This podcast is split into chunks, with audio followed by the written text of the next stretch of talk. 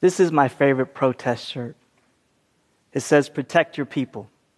We made it in the basement of our community center. I've worn it at rallies, at protests, at marches, at candlelight vigils with families who have lost loved ones to police violence.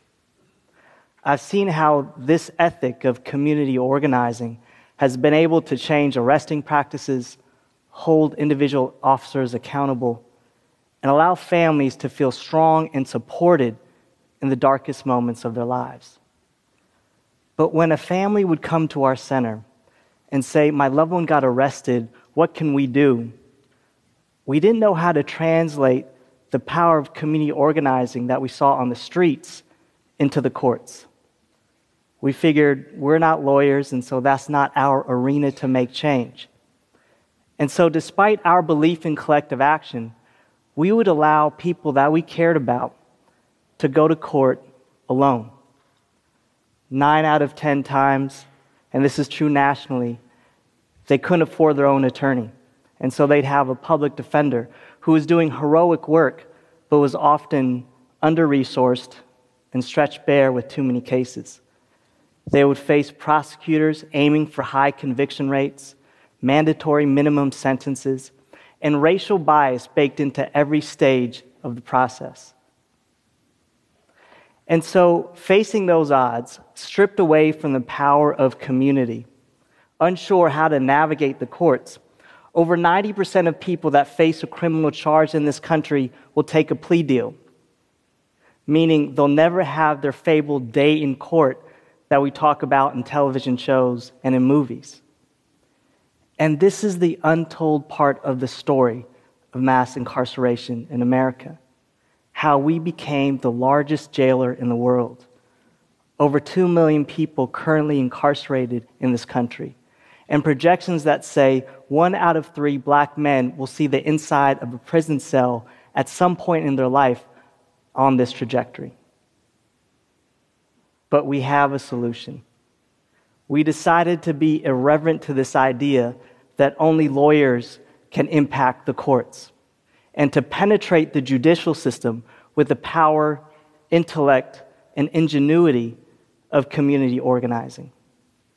We call the approach participatory defense.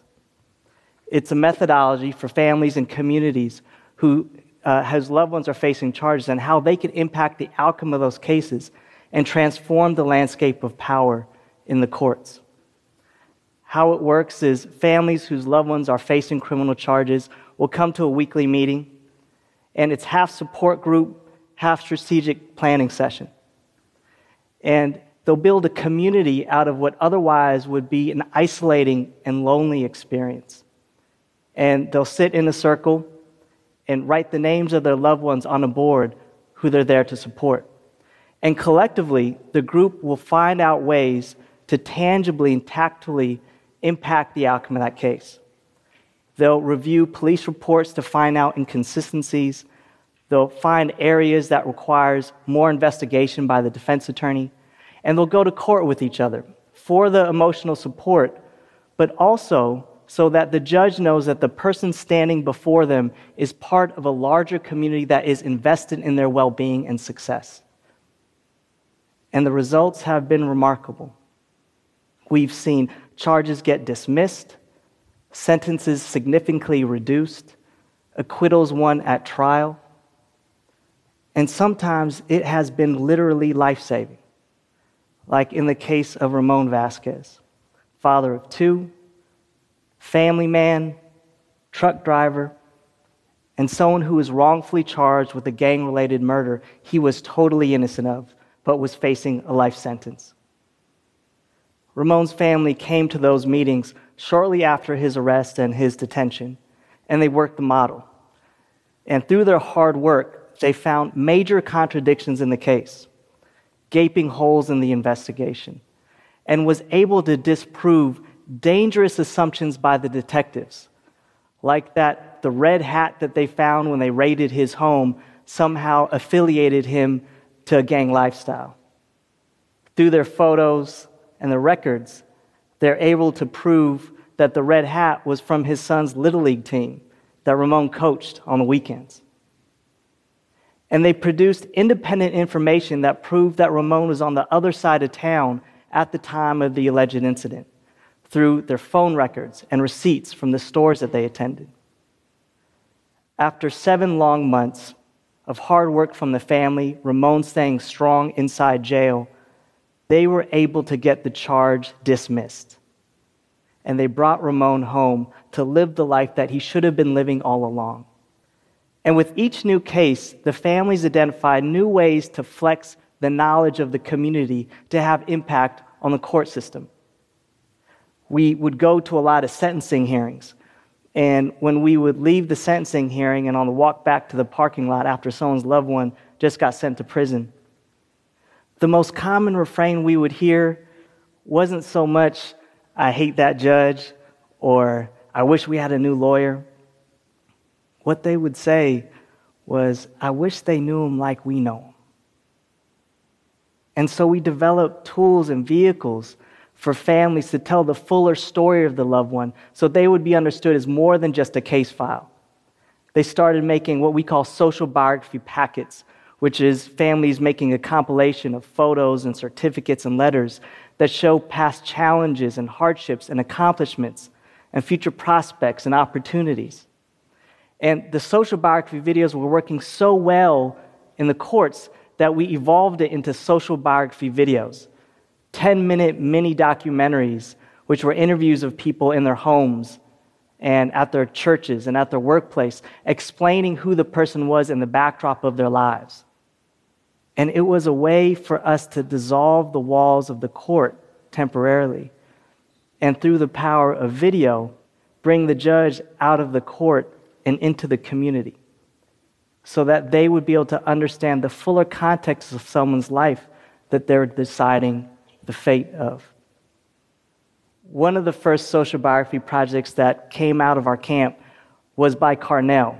He had come to the meetings because he had pled to a low level drug charge, and after years of sobriety, got arrested for this one drug possession charge. But he was facing a five year prison sentence because of the sentencing schemes in California. We knew him primarily as a dad. He'd bring his daughters to the meetings and then play with them at the park across the street.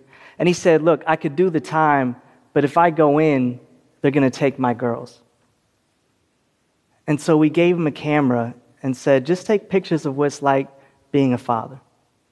And so he took pictures of making breakfast for, for his daughters and taking them to school, taking them to after school programs and doing homework.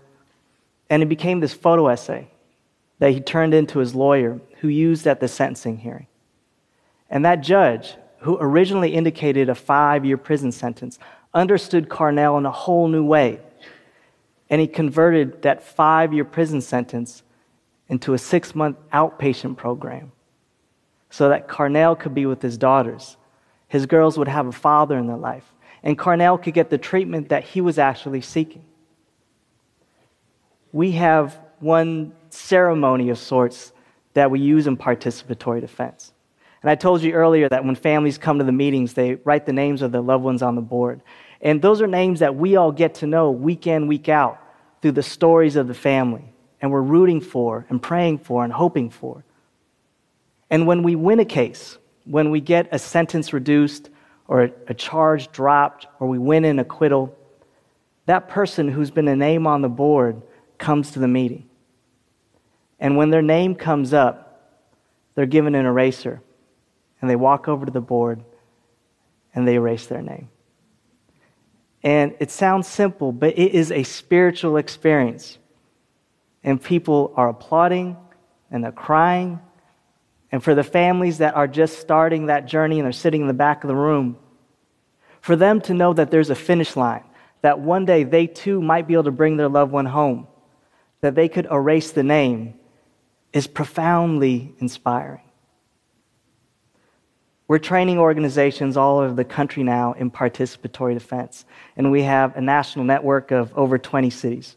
And it's a church in Pennsylvania, it's a parents association in Tennessee, it's a youth center in Los Angeles.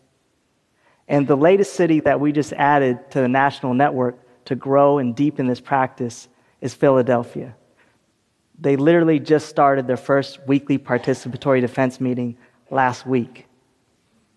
And the person that we brought from California to Philadelphia to share their testimony, to inspire them to know what's possible, was Ramon Vasquez, who went from sitting in a jail in Santa Clara County, California, to inspiring a community about what's possible through the perseverance of community across the, the country.